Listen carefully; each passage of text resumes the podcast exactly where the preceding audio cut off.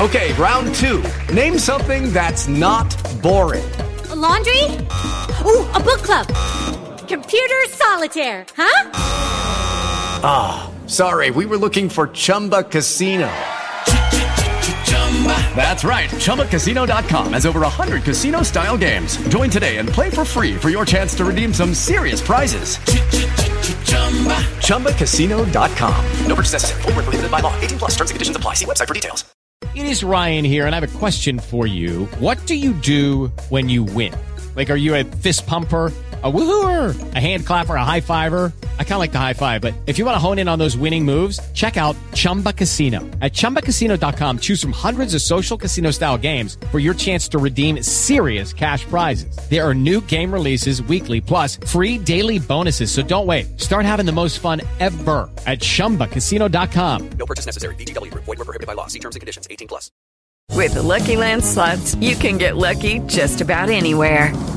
This is your captain speaking. Uh, we've got clear runway and the weather's fine, but we're just going to circle up here a while and uh, get lucky. No, no, nothing like that. It's just these cash prizes add up quick. So I suggest you sit back, keep your tray table upright, and start getting lucky. Play for free at LuckyLandSlots.com. Are you feeling lucky? No purchase necessary. Void where prohibited by law. 18 plus terms and conditions apply. See website for details. With Lucky Land slots, you can get lucky just about anywhere. This is your captain speaking. Uh, we've got clear runway and the weather's fine, but we're just going to circle up here a while and uh, get lucky. No, no, nothing like that. It's just these cash prizes add up quick. So I suggest you sit back, keep your tray table upright, and start getting lucky. Play for free at LuckyLandSlots.com. Are you feeling lucky? No purchase necessary. Void where prohibited by law. 18 plus terms and conditions apply. See website for details. Hello, everyone, and welcome back to episode 131 of the Salvaggio and Christ Sports podcast. Here for you again on another Wednesday night, 7:17 p.m. We just had a trade drop in the NHL, which we'll get to in a little while once we get to hockey after some quick moments of the week, and we might have another big trade dropping with uh, one of the teams involved involving one of the biggest players on the market, but just speculation for now. Um, but exciting start. But before we get into everything, as I always do, Ryan, how are we feeling tonight?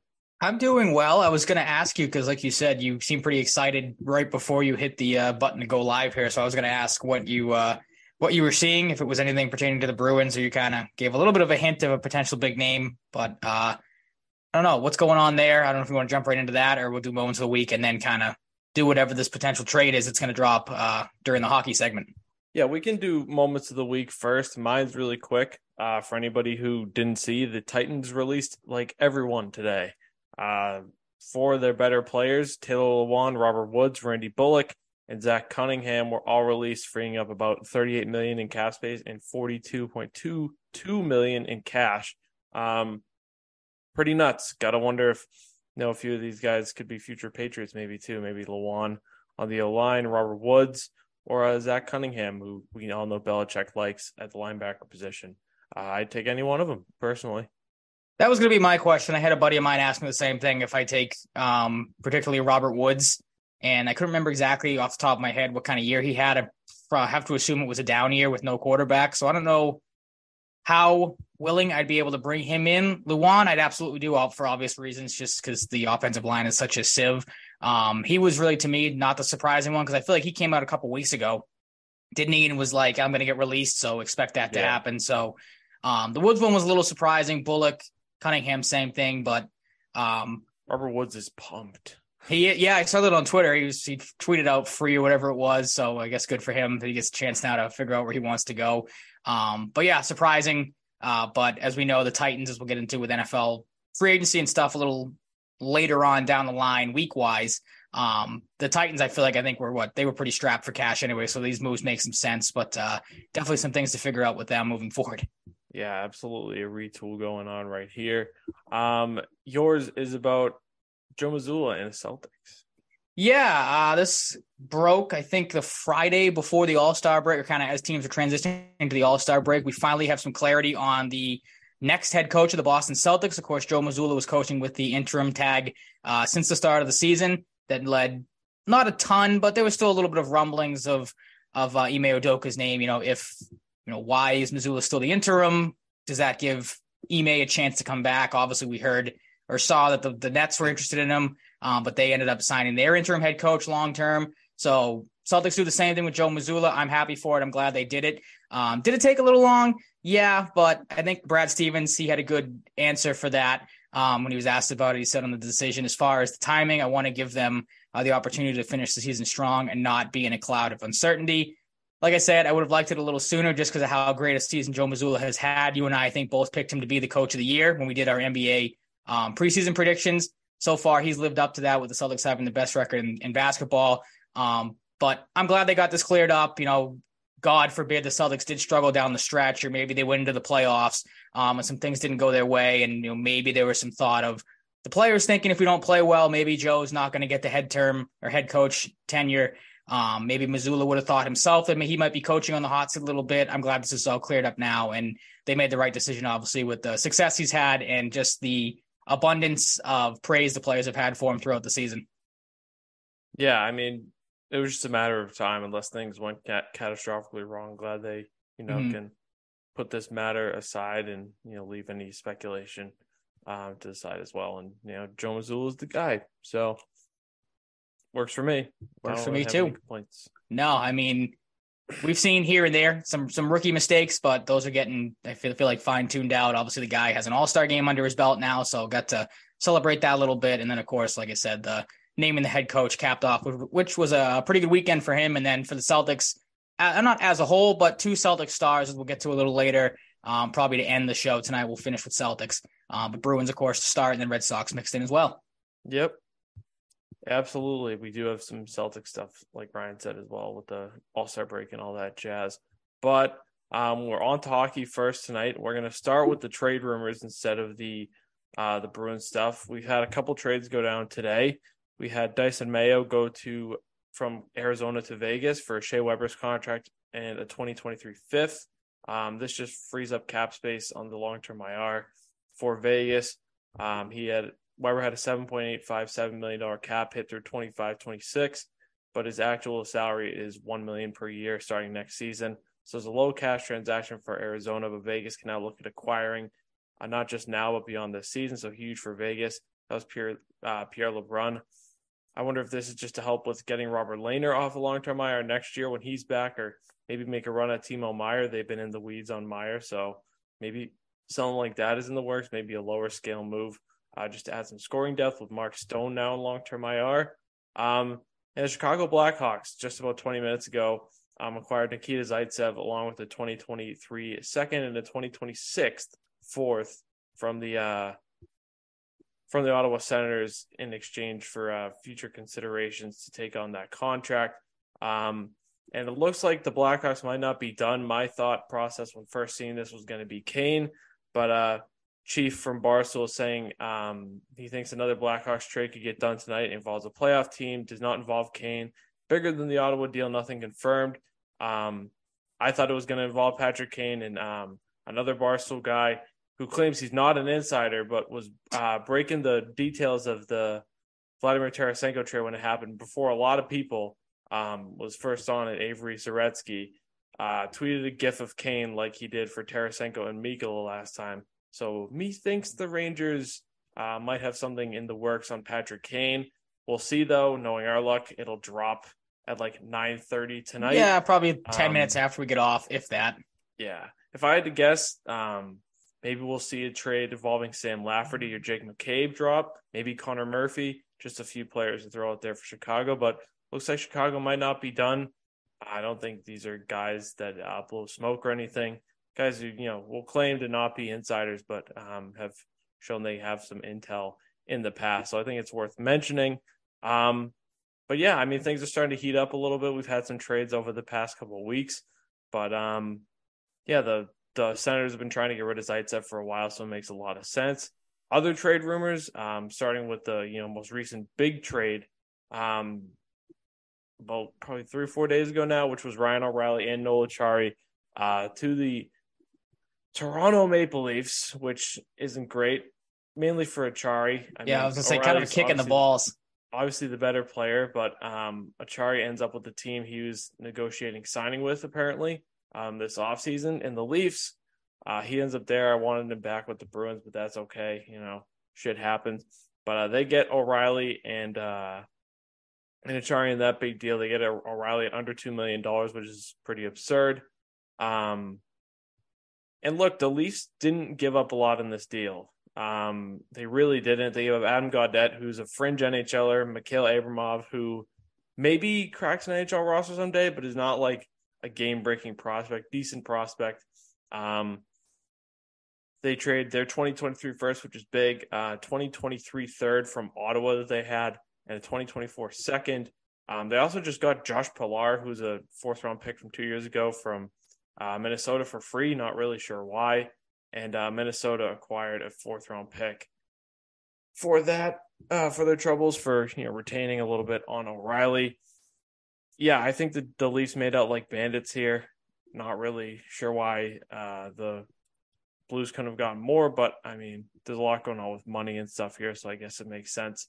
Um, pretty crazy trade though. What did you think about this one? Same as you. From what you told me and from what I saw, just kind of the same thing on social media. Obviously, not knowing a ton about what was going back for the players that Toronto got. It seemed like it was not as hefty as of a price as it maybe should have been. Um, I you know I had this. We've talked about this plenty of times with Toronto. I'm going to sound like a broken record, uh, but I had the same conversation with my grandfather the other day where he's like, "Oh, you know, maybe this is the year Toronto. They seem to be loading up." Um, you know, they're making some good moves, and I'm like, it, it's the same thing. I told him, I go, Mike and I talked about talk about this all the time I say they're like the Yankees of hockey. It, you can make all the moves you want, but get over the hump and you know prove it in the playoffs and prove you can win, and then maybe I'll be impressed or be uh, be worried by you. I mean, Ryan O'Reilly, he obviously gave the Bruins trouble in that Stanley Cup run a couple years ago. He's a great player. We know what Acciari brings to the table, but again, like it's Toronto. You can load up. You know, when you get over the hump, then maybe I'll you know bat an eyelash or something like that at you. But good move for that. You know, for for what they got. But again, kind of wait and see mode with the uh, with the Maple Leafs as always. Yeah, it's not a guaranteed uh, move that pushes them over the hump. No. Whether they're, I mean, they're most likely facing Tampa at this rate. So, Mhm. uh, good luck to them in their you know adventure there. Yeah, let The those Rangers- two teams beat themselves up or beat each other up and then limp through the playoffs. That'll work. Cool, cool with me. While the Mm-hmm. Bruins wait for a wild card battle to settle itself late this season, we have no idea who they're going to play at this rate. Um, Rangers reacquired Tyler Motte again, this time for Julien Gauthier and a conditional seventh round pick. Uh, Ottawa will get the better of the Rangers in Jets sixth round picks this year if the Rangers win a round, or else it'll just be a seventh. Um, decent deal. Another guy I wanted for the Bruins, but like it's whatever. Um, ideally, a guy that can play center if they get anyone in the bottom six. He can't, but he's just one of the guys I liked for you know what he brings in terms of how hard he works. You know, typical nitty gritty bottom six guy type of stuff. He goes back to the Rangers. Nice little uh, shrewd pickup for them. And then the biggest one. I mean, it looks like the Bruins and the Blue Jackets unfortunately have a deal in place involving Vladislav Gavrikov with salary needing to be freed up on the Bruins end. Looks like Craig Smith is in the mix. Carolina has asked about him. Uh, Mike Reilly was thrown out there as well by Elliotte Friedman today. Um, all signs pointing to Massachusetts from Elliotte Friedman this morning. Um, he also mentioned uh, in that same article he doesn't think Boston is doing it on Jakob Chychrun. So I don't know if that completely puts the kibosh on things, but I say it's about 99% there because you can never rule it out. I'll give it a little 1%. But at this point, I don't know about you. I'm hoping nobody will help the Bruins and this trade falls flat because I do not think it's worth it for a guy that is not like a surefire top four defenseman on this team, not a surefire upgrade, and almost undoubtedly a rental. And if they traded for him, and he wasn't a rental, I would be even more upset. so there's really no win for me here. Um, I just have to accept it unless it falls through the cracks. Yeah, you and I have talked about this off air before, and you keep bringing it up to me. Then you've said it on the show too that you think it would take probably a first round pick to get him, or that's what at least that the, First the a black third. yeah, that's what they're asking for. And I, I thought about it more today specifically too, and then obviously seeing these rumors. Um, if it's going to take a first round pick and more, obviously, like you said, a third, you know, me, I don't know, maybe a player, maybe not. Wouldn't you rather just kind of take that first round pick and try to go all in on Chychrun? Like if you're going to give up a first round pick, and then kind of the thing too, like you said, you don't know if he's going to be able to crack the top four. Like say they do trade for Gavrov, like who's the or Gavrikov, who's the defenseman that gets knocked out, especially on the left side, that gets knocked out of the, the starting lineup? Like, is it Yeah, it's is he a guy that replaces Clifton. Forbort? Like, I imagine- Clifton go? I imagine Grzelcyk moves to the right, Gavrikov slots into the top four in Grzelcyk's spot, and Clifton sits. Which Okay. it just doesn't make sense. It really no, because doesn't. Clifton's played really well. Like we've talked about, I think before that Clifton's having or is in the midst of a career year. He's been excellent. Um, definitely better than we thought he was going to be this season. He's take taking pretty big steps forward. Like again, Chychrun's the the pricier tag here, but I feel like he would be the not smarter move, maybe not the smarter move, but you know, you know what I'm getting at. The, the the easier move to make that would like fit into the lineup better because obviously, like we talked about before, you're going to have to give up a guy like a Grzelcyk. Um, you know, Carlo's name's been thrown around. I feel like is is that a guy you want to move? But again, like you got to give to get. So he'd be the easier guy to fit in right into the lineup. Like Gavrikov, I feel like kind of convolutes things. And again, like you said, if the asking price is a first round pick, I would rather, if you're going to go all in on somebody, go in on the guy that you know is going to be a, a surefire thing in, in Chychrun. Yeah, I totally get where you're coming from there. Um, it's just it's just not necessary. I just Mhm. keep coming back to it, and at this point, I'm hoping you know Sweeney gets frustrated and backs out and goes and gives up a third round pick for Luke Schenn at this rate. Like, Yeah, I'd take that, get somebody, absolutely. Like, do that. I I really hope this falls through the cracks. Um, there's a good chance it might because in a situation like this, the GM trying to move salary doesn't have much leverage, so it's going to be tough for Don Sweeney. True. Uh, Yep. But you know, the reports were this weekend, this past weekend, that there is a deal in place and they're just sorting out financials. Um, Elliotte Friedman described it as very weird today. So like, it seems like There is a sticking point, it seems like. There is light at the end of your tunnel of not wanting this deal to get done. Um, you know, I was thinking it's like the last couple of trade deadlines, Don Sweeney hasn't steered this team wrong before. Obviously getting Lindholm, obviously getting Hall two two years ago, I think it was. Um, you know, maybe I'll give him the benefit of the doubt. Like maybe he'll he'll pull a rabbit out of his hat and not have to give up a ton to get this guy, but uh, I don't know where to kind of be at with this right now. Like I'm with you. I, this if it's going to take this much, I'm not in favor of this deal by any means. I'm 100% on the same boat you are. Of go out. We've talked about this two or three shows in a row now. Go out and get uh, a lesser player for a lesser um, value of going back, whatever you want to call it, um, and just kind of figure out how you're going to slot guys in that way. Yeah. And like I think people forget too, like Zboril hasn't played a game since like November. You still have him just like waiting in the wings. Not gonna lie, I kind of forgot about him. So Yeah, like you have Zboril, you have Mike Reilly, you have Jack Ahcan, you have Anton Stralman, you're fine. I, I just I really can't stress enough how much they don't need to make this deal. They don't even really need Luke Schenn that bad, but I'd rather do that at this point. He is the latest to sit out for trade related reasons. He's back in Vancouver. Uh, we'll see what happens there. Uh, yeah, other than that, they're potentially in on Meier. I really don't see a scenario where they trade for Timo Meier. That would be berserk, though. Mhm. Um, he's one of the guys like Chychrun that might cost two first round picks to get. Um, I think that's like one of the sticking points in Chychrun right now. They're trying to get two first round picks uh, for him. I don't see the Bruins ending up with Meier, so if you're get your hopes up out there, I really wouldn't. I just don't see a scenario a scenario where they get him. I think Meier ends up in New Jersey or St. Louis at this rate, which is interesting because St. Louis is all of a sudden in the mix. They're like, we got three first round picks, some cap space. Let's give up one or two of them to get a you know another scorer to play with guys like Kyrou and Thomas. I like it and I don't like it because like you're rebuilding, but like I was just gonna ask that after trading away accelerates some of your your rebuild. okay So I mean, makes Meier is very sense, I good. guess. So I get it, but I don't know. It'd be it'd be a it'd be a power move though to see them go this way. Mhm. Uh keep in mind too, they might be getting a first round pick for Barbashev as well. I don't know if they will at this rate, but uh, that'd be pretty interesting if the you know the Blues just pull a little prank here and be like, oh yeah, you think we're re- re- ugh, we're rebuilding, Rebuilding. Yep. tongue twister. Um, psych, not really. Um, but yeah, I think the Bruins are still on on Barbashev as well. Same thing for me with him. I really don't want to, you know, give up a lot for him unless the price is right. I'm still in the camp. A cheap fourth line center like Nick Bjugstad or Nick Bonino for like a fourth round pick, and I'm good. But we shall see what happens. That's really the latest on trade rumors. We'll keep you posted if anything drops. It looks like, like we said earlier, Chicago might have another uh, move in the, in the works, not involving Patrick Kane. We'll see where that ends up going. Uh, but on to Bruins related matters outside of the trade deadline, um, they're back to their old ways. Nashville on the 16th, 5 0 win. Jeremy Swayman has now stopped all 70 shots he's faced in two career starts against the Preds. Uh, this was one to forget for Jeremy Lauzon. I don't know if you uh, watched this game, but Jeremy Lauzon had a had a had a rough one.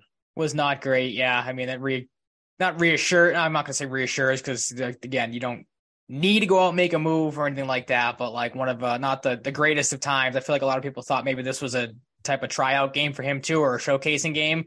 Um, so not the the greatest, like I said, showcase for Lauzon by any means. Yeah, I mean, he just he just really had a tough time in this one. Uh, but it was to the fortune of the Bruins, you know, got got Craig Smith on the board in this one. Um, he overcommitted on the Marchand goal, which you know gave him the room for that uh, odd man rush. A nice pass from Lindholm to Bergeron on the Bergeron goal. This was just a it was, a pretty game for the Bruins. Um, mm-hmm. I think the Forbort goal deflected off of Bergeron, um, or Lauzon. So if that's the case, that just adds to it. And uh, Trent Frederic just added one off of a spinorama that uh, I can't believe Nick Foligno is doing at this rate, given what we saw last year. I know it's been almost like a full season now, but I still can't believe Nick Foligno is doing some of the stuff he's doing because I just thought that was, you know, not going to happen ever. Mm-hmm. Like I expected at this point in the year to for him to be the guy being shots for cap space versus Craig Smith. So yeah, I mean the the year of Nick Foligno or Uncle Nick continues. Um, I thought Jakub Lauko was solid in this game. He got, you know, some people think it's a showcase. I got um, him. I was gonna when you finished your point, but I'm just gonna jump out in front of it now. I completely mixed up him and Lauzon. Forgot Lauzon doesn't play for the Bruins anymore, and got oh shit. Lauko, yeah, we both missed it. I'm like, he's not gonna correct me on this. That Lauzon does not play for the Bruins; he plays for Nashville. Um, and I was thinking, and I was thinking of Lauko. So just to clear that up, in case anyone was listening and was like, he letters, has you know? no idea what this guy's talking about. So carry on. But yeah, I mean, Lauko had some moments. I had a, um, I liked a couple shifts from him in particular. Maybe you know he's a guy that is a trade asset. You know, maybe they're giving him a little showcase to see you know what teams think of him. But uh, the Bruins handled this one uh, pretty pretty handily, and uh, this will help the Predators make their decision on whether to be a buyer or seller, literate buyer or seller or a little easier. Mm-hmm. Um, next up, they had the Islanders, kind of a team in the similar mindset as the Predators in a way, and the Bruins beat the crap out of them too. Um, six to two win. Ullmark makes 26 saves and 28 shots. And Jake DeBrusk scores right away, coming back from injury because, of course, he does. Yep, you could have seen that coming from a mile away. Like yeah. Like I said, that use use him as your big quote unquote big trade deadline addition. Get him back in the lineup. Obviously, it's paid exactly. dividends the last two games he's been out there. Um, he looked like he just really hasn't missed any time at all. So great to obviously have DeBrusk back and and doing what he's done so well this season. Amen, dude. I'm right there with you. Thank um, you. Three goals in as many in uh, two games for Fredward, Fredward Benson he's another guy like Foligno, you know, not quite on the same level I didn't expect this type of season from, but he's buzzing this year. Um, really doing good in an RFA contract year for himself. So that's something to monitor. And Patrice Bergeron uh, goes baseball mode and scores. Wicked goal. Yeah, that was just a classic goal that, you know, Bergeron could score. That's just how he is. And uh, yeah, the Bruins just dominate the Islanders and make them look foolish. So that's good. Mm-hmm. Would you like to see? Absolutely. Um, then you have Ottawa on President's Day. I was there um, with a friend of the program, Michael Cullen. Shout out. Um, Ullmark plays back to back, well, not nights, but back to back games. Uh, 30 saves on 31 shots. DeBrusk scores again, two, uh, two goal, uh, two game goal streak for him coming out of the injury. Um, Drew scores late in the first to put a little damper on, but Pastrnak wanted to score number 40 and number 41 with um, a sick play through the legs by McAvoy to create that uh, first assist to Pasta, and then he just makes a spinning stretch pass from his knees um, to assist number 41 on the season for Pastrnak. Not the you know flashiest offensive game, but outside of you know in terms of like high scoring, I bet the over lost. Um, but it was you know a good solid effort for the Bruins and a fun game. Um, yeah, I mean just taking care of business. Absolutely games. good. Good to see him open it up a little bit too, because obviously Ottawa was what oh or two and zero oh against the Bruins this season. One of the weird yeah. stats. And the the Senators, for some reason, always seem to play the Bruins tough, and the Bruins always seem to struggle with them. But good to see, like I said, that game open up a little bit late and Yeah. and Pastrnak get going again. Not slumping by any means, but the goals had kind of fallen off a little bit of late, of late. I feel like so good to see him obviously get to forty, and then pot a, a pretty nasty one from uh, from McAvoy. Yep, third 40 goal season of his career.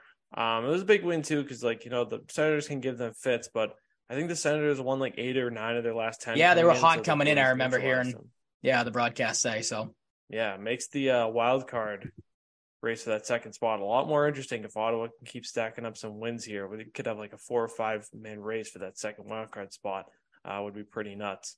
But um, up next, it's a road trip.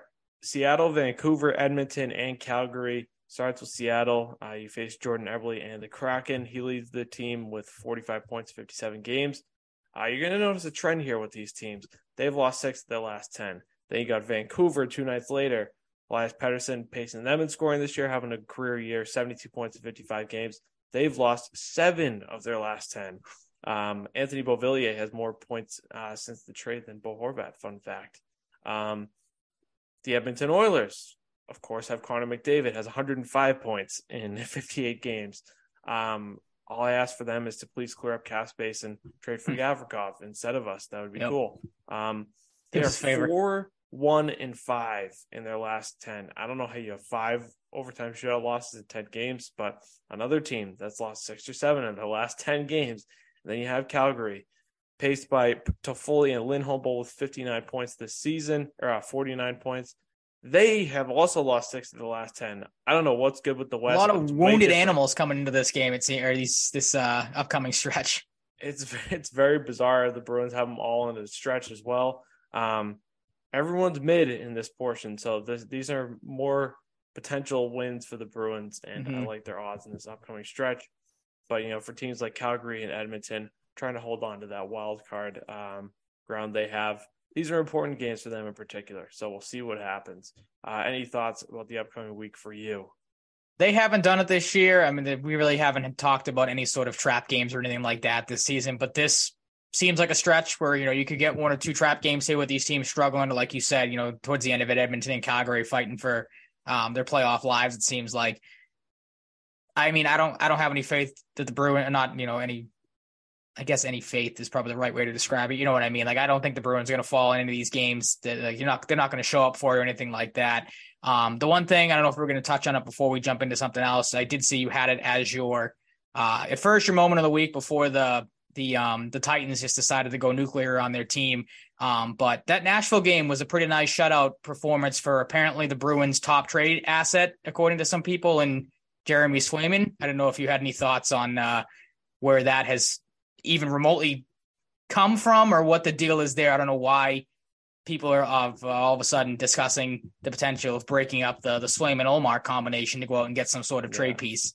Like what what what uh, the deal is with that. Yeah, when you've won 43 games at this point of the season, you got to trade one of your goalies. Seems Um, like yeah, that's, that's a smart thing everybody to do. Yep. Yeah. Um, from I think Mike Milbury planted the seed for WEEI, talking about like how you know he doesn't want to trade Swayman, but like he is one of their better assets. This is the same conversation I had last year, but it still doesn't make sense. Mhm. I don't know why this even needs to bring be brought up. I guess you know having 43 wins in the season isn't enough to talk about I guess yeah. And the radio.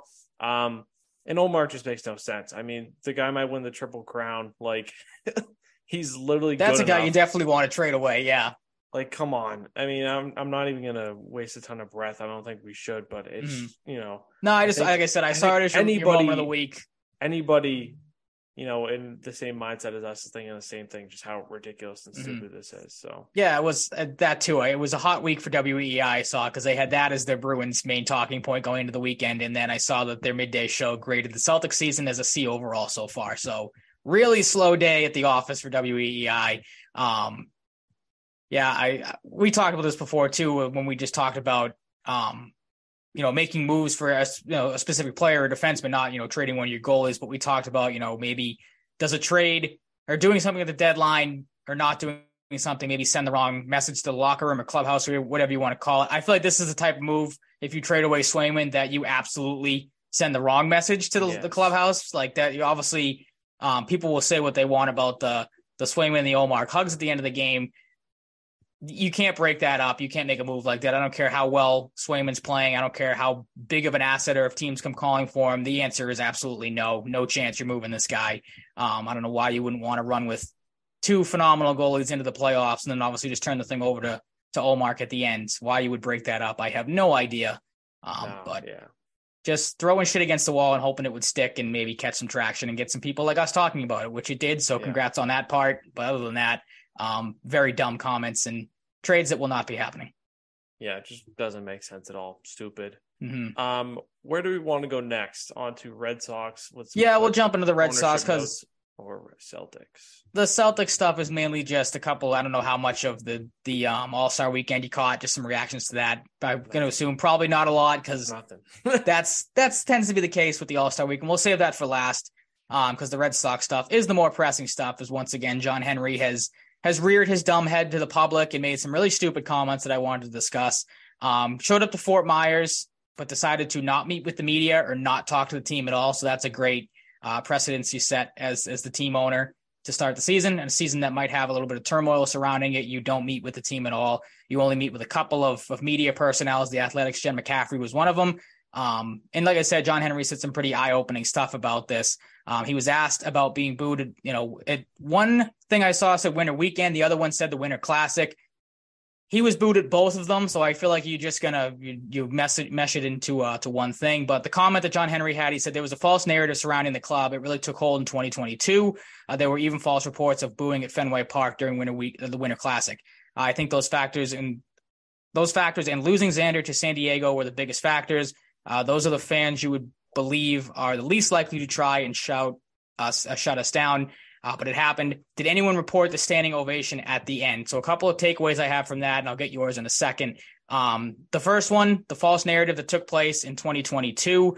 We've seen that come out a little bit recently. I feel like Kike Hernandez has been a big proprietor of that. You know, some guys, you know, their frustrations last year, or some guys, I remember the comment was like got complacent with finishing in last place um, last season. I, I don't get that. You know, what exactly is the false narrative that took place in 2022? Like I said, that that's the only one I find is is everyone trying to push that. Oh, guys got upset with you know how things were being um, handled last season. Like the team was in last place, the GM showed no direction whatsoever. I don't have a problem if players are questioning, you know, what's going on there, um, or, you know, or you know what the deal is there. The other one, the the um the one that I'm sure you you found funny as well. Uh, did anyone report on the standing ovation at the end? I don't know if John Henry being at the Winter Classic maybe got the standing ovation that like Bruins players got when they were announced onto the ice. Maybe he thought that was a standing ovation for him for some reason because I can't imagine anyone in their right mind would give John Henry any sort of standing ovation or anything like that. You know- um, so I found that incredibly funny. You know what standing ovation he would have got? It's like the Rick and Morty episode where they go to that planet and you know clapping for someone is flipping them off. Yeah, it's Like- complete, oh yeah, yeah, yeah, That's essentially what it is. yeah. Um, yeah, this is. I mean, this is just John Henry being out of touch and dumb as Or it, usual. When It's he- the opposite is- rarely talks. yeah, exactly. The, I, the the episode you're thinking of, it's the opposite. It's what's the flipping people off is the one that Yeah, yeah, means flipping like people off is world peace. Yeah, world peace. Yeah. Yep, that's the one. Yep. The other comment in this too, uh, just to finish up the the answer he had for the the McCaffrey question, he said these fans support the club with uh, so much passing. We were able to afford a two hundred million dollar plus payroll. Uh, they bring the magic to Fenway Park. Before coming to Boston, I used to think the park was uh, the magic or that it resided in the history of Fenway Park. But after just a few nights in 20, uh, 2002, it was obvious to me that they, uh, it was the fans who made Fenway evenings magical. They filled up the park with an unmatched passion. Some early on asked me why I came to Boston uh, to own the Sox. I replied that I wanted to work and live somewhere that every morning uh, I rose. Yeah, I rose. What I did would matter. Uh, I, sorry, I'm really struggling with this. Dude, I, Uh, every morning I rose makes him sound like a corpse. well, that's what I mean. Like the way he talks, it's just incredibly difficult to read. So, I mean, He talks like it's like the 1750s. hmm The, to end it though, we have a great, we have had a great experience, and fans have been great. That's who we work for. Um, again, some takeaways from that: the the makes the making note of the two hundred plus million dollar payroll, but it seems like his arm needs to be twisted every time we need to go near that payroll. Um, so I found that kind of disingenuous. And then we've talked about this before. Uh, I've never seen a baseball owner talk about the quote unquote glory days so much. Like 2002, obviously buying it. Um, Steve Perrault and I think Joey Capone of the ITM podcast, they were talking about this too. I heard the other day, and they took that comment a step further, um, saying, "quote Even though the team payroll is still among this is from John Henry, excuse me. Even though team payroll is still among the top 10 in the league? Are the Red Sox still in the same tier as organizations like the Yankees, Padres, Dodgers, and Mets? That sorry, that question was from Jen McCaffrey. John Henry's answer was if you add the championships together of those four clubs, I'm not sure they would match our total over the last 20 years. Uh, so John Henry, I have this in the outline. Like Go he, ahead. He know he knows that's not the meaning of the question. He's like, oh wait, but we have more championships, so I'm gonna ignore, ignore what the question actually wanted to accomplish and be like, oh, we just have more championships, so it's fine. Like, Oh, that mindset right there, like I was going to say, is John Henry, after saying that, should have uh, quit being the Red Sox owner and jumped over to being the owner of the New York Yankees. And he would have followed right in the footsteps of all their fans of anything that you talk about.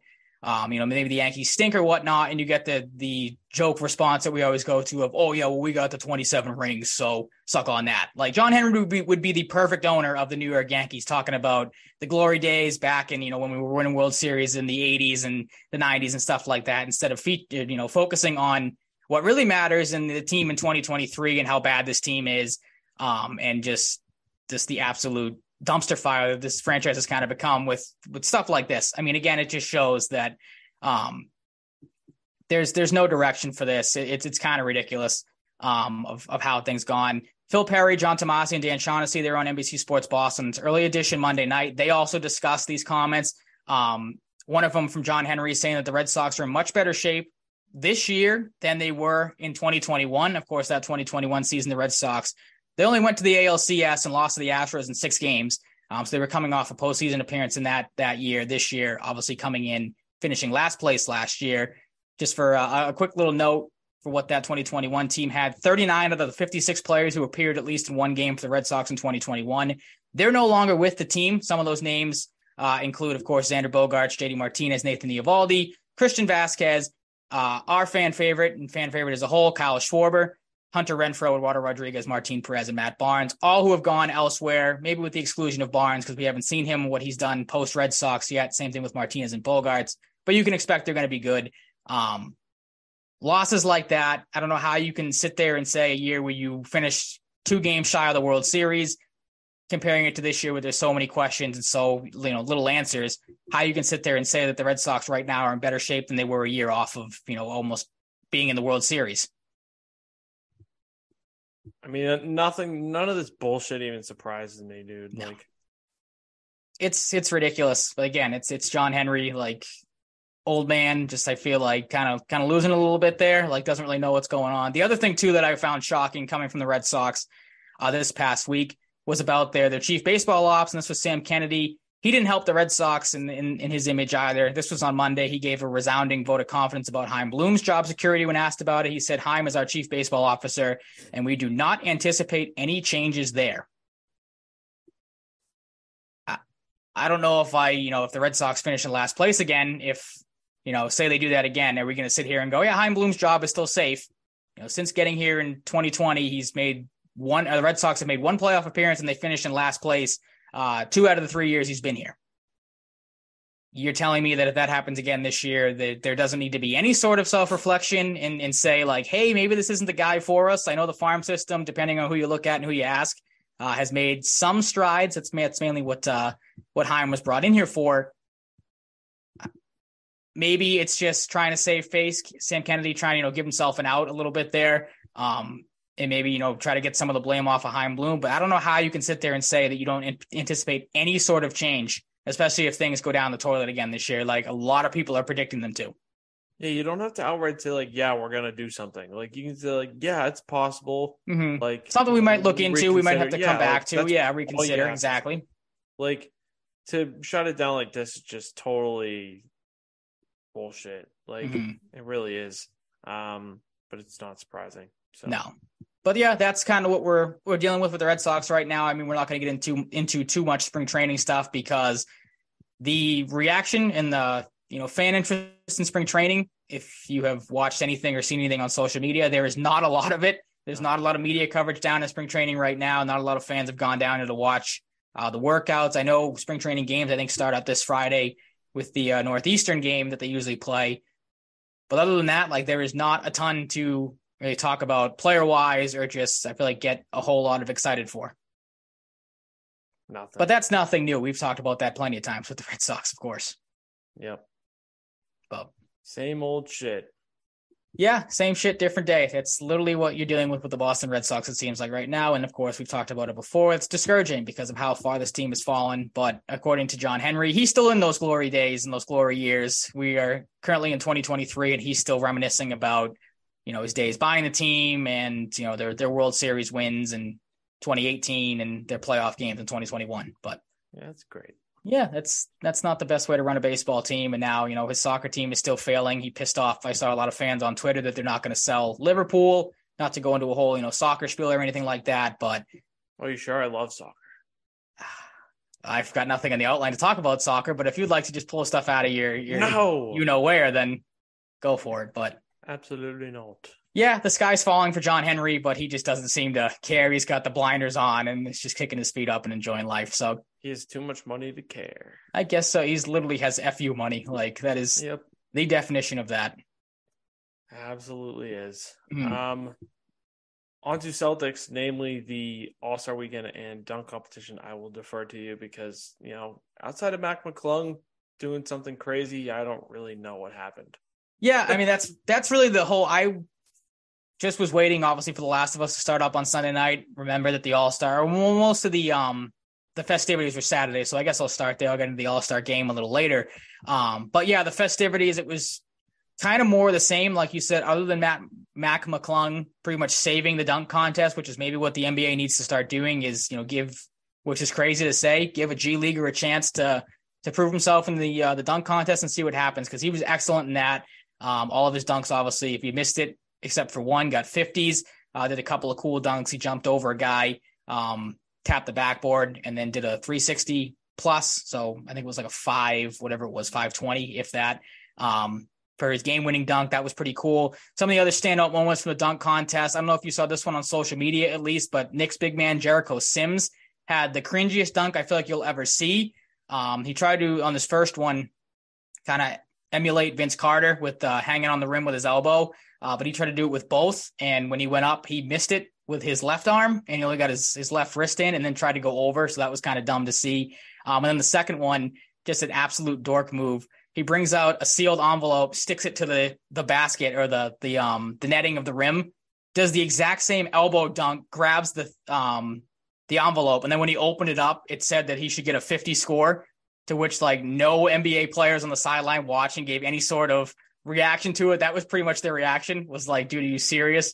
Um, Karl Malone, same thing. Like obviously Karl Malone, absolute scumbag person, but his reaction was Yeah. funny. I'm just kind of sitting there like, dude, are, are we serious here? Like, what, what are we, what are we doing here?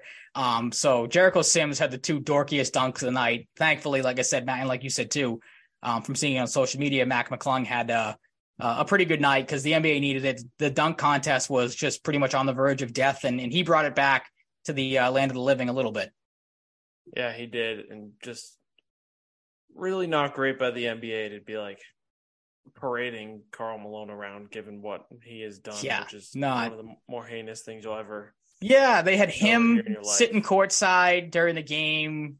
Do I mean obviously the game was in Utah, so they were going to get former Jazz stars. John Stockton, same thing. Um, he was there as well. He's more of a whack job though than a just complete a hole like Karl Malone is.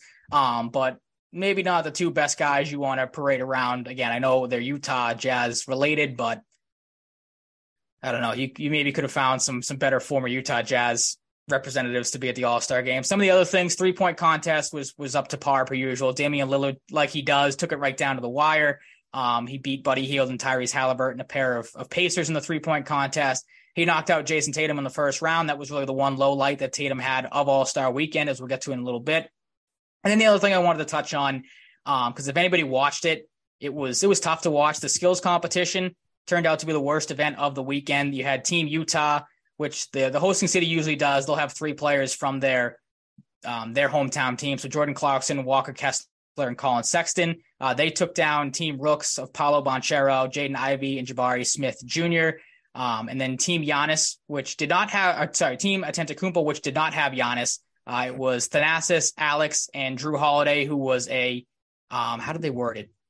He was like a representative, Antetokounmpo for the night, replacing Giannis, who's dealing with a wrist injury. It I said it during the game watching it. I'm like, if Giannis isn't involved, I don't want to watch any of the Antetokounmpos play. There's a reason why one of them is a glorified cheerleader in Thanasis, and the other one is a uh, a G leaguer in Alex. Because for a skills competition, there was not a lot of skill involved. I mean, it was tough to watch. You had uh, one of the sections was there was a shooting section where I think the rookies made like three shots, if that. Um, so this is just me like on a soapbox, pretty much. Like I feel like the NBA for the skills competition at least should go back to what they used to do and have you know player go against each other. Um, you, that that led to some great moments like Tatum hitting the half court shot um, when he was in it a couple of years back.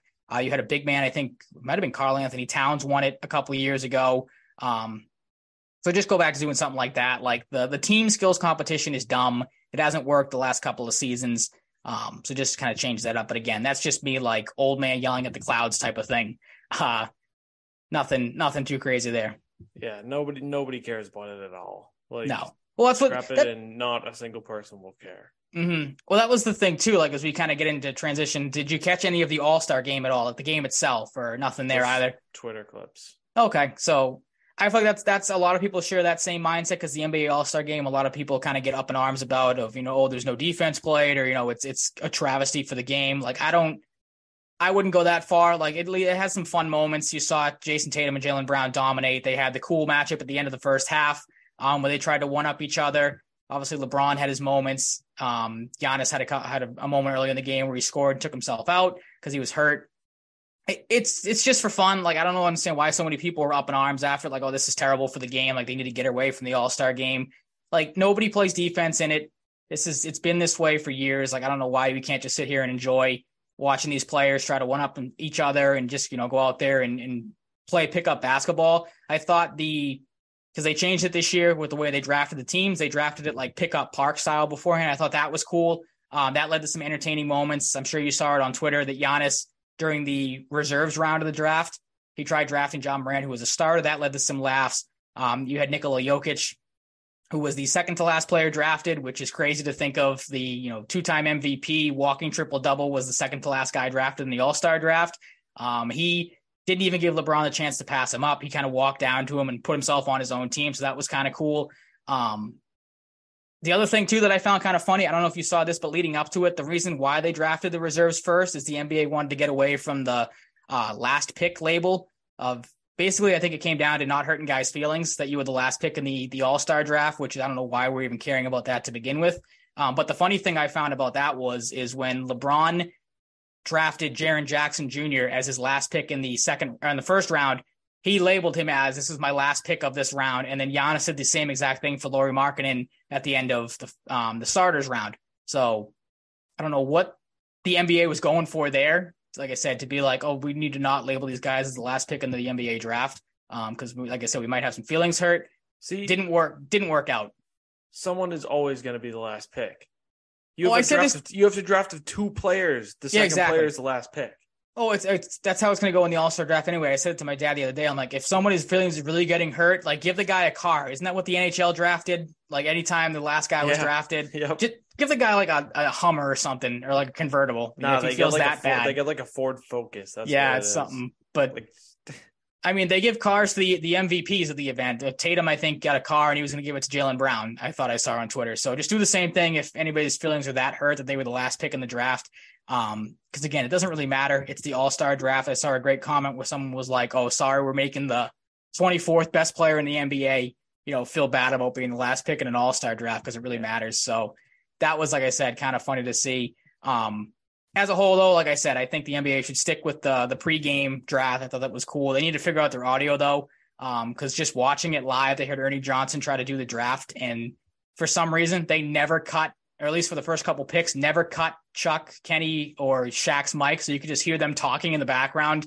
Um, so that was a little annoying, but other than that, thought it was a good event. Like I said, you got to see- see um, Jayson Tatum and Jaylen Brown dominate uh, just from Celtics ties. Tatum, of course, broke Anthony Davis's all-time point record or in game, sorry, point record. Um, he won the All Star game MVP. Like I said, the first quarter, anything LeBron did, you know, he threw a ball off the backboard and dunked it to himself. Tatum did the exact same thing, trying to one up him. So that was pretty cool too. And then I saw it on Twitter too. I think the last couple of NBA title winners, uh, Giannis two years ago, Steph Curry last year, won All Star MVP, and then their team went on to went on to win uh, the MV or the um, NBA Finals. So maybe that's something to keep an eye on. Tatum wins MVP. He's got one down, uh, two more to go with obviously MVP of the league as you predicted in the uh, the uh, the preseason, and then maybe a, uh, a Finals MVP as well to uh to put under his belt as well. So There you have it. Might just happen.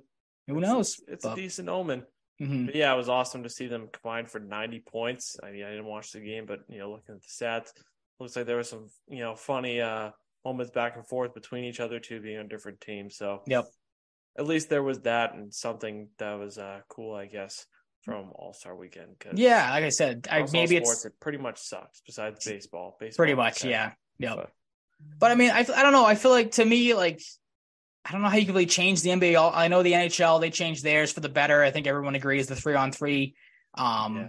That structure is much better. The NFL obviously is trying to change the Pro Bowl game a little bit. The NFL Um, should just have nothing. I'm sorry. Like I, just- I just don't think it works for football. Yeah, there's some people. I think that my dad's the same way. He said the same thing. Like just abolish the All Star game.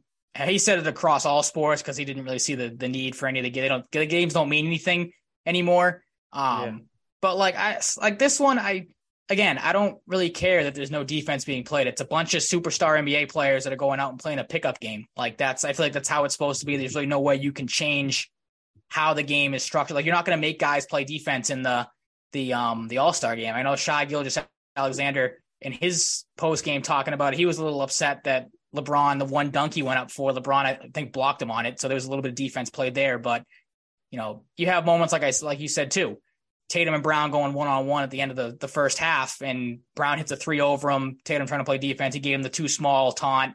Tatum hit a three over Brown trying to play defense on him and gave him the kiss of death taunt for the three. So you have moments where, you know, guys, if their teammates going up against each other, cool moments like that. But again, I saw a, a decent amount of people that were like, oh, these all star game, this all star game stinks. Like, we need to get rid of it. Like, I don't know if you can really change the NBA all star game up that much. The skills competition and stuff like that, I think you can definitely tweak a little bit to try to make better and more enjoyable to watch. But the all star game as a whole, like, it is what it is. Like guys are going to go Yeah. out there, just kind of goof around, which I'm fine with. I don't really care that much. Yeah, guys aren't trying to get hurt either. Like that's Exactly, yeah. with All Star games, but Yeah, that's. I mean, like I said, Giannis, he was dealing with a wrist injury, came out, hit a, uh, had a dunk on his first like 20 seconds of possessing the ball, and then took himself out, and never played again. LeBron hurt himself, um, going up for a block.